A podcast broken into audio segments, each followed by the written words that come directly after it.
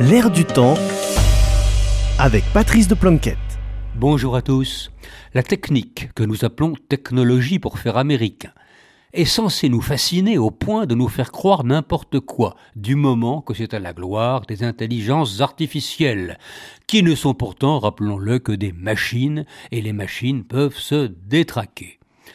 Exemple, le 4 décembre, un grand quotidien européen affirme qu'à San Francisco, des taxis robots, donc automatisés et sans conducteur, auraient spontanément manifesté du mécontentement en se rassemblant à un carrefour pour bloquer la circulation, et que les techniciens de la société de taxi n'auraient pas pu forcer ces robots grévistes à se remettre à rouler. Alors l'histoire a en effet l'air impressionnant. On dirait la mutinerie de l'ordinateur dans le vaisseau spatial du vieux film de Kubrick 2001 l'Odyssée de l'espace. Le problème, c'est que l'histoire de San Francisco est fausse. Ce qui est vrai, c'est que les taxis robots de San Francisco fonctionnaient mal, qu'ils tombaient en panne, jamais tous ensemble, bien sûr, et que les techniciens de la compagnie étaient obligés de les faire enlever par des camions grues, et qu'à la fin, la société de taxi a même dû les retirer de la circulation. C'était en octobre dernier. Et tout ça ne montre qu'une seule chose. L'intelligence artificielle n'est qu'une machine, et elle dysfonctionne. Les algorithmes peuvent perdre la boussole.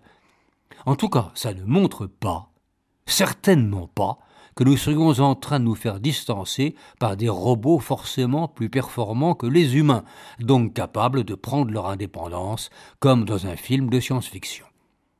C'est pourtant sur la fiction qu'ont bondi certains de nos médias.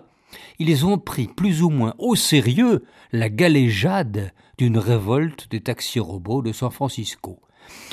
Certains chroniqueurs sont allés interviewer des prophètes du numérique. Ces prophètes ont déclaré gravement que, je cite, les véhicules fonctionnent pas encore avec une intelligence artificielle tout à fait développée, égale à celle d'un humain, mais qu'elles y arriveront forcément, etc.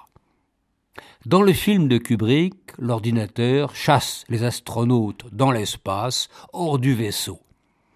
Dans la galéjade de San Francisco, on nous affirme que les robots apprennent à se mettre en grève. Fiction dans les deux cas. Alors pourquoi certains veulent-ils y croire? Notre classe politique nous répète que nous sommes les héritiers de la France des Lumières et que si nous n'avions pas le flambeau de la raison, nous risquerions de gober n'importe quoi. Mais quand il est question de technologie, est-ce que nous ne gobons pas justement n'importe quoi? À la semaine prochaine.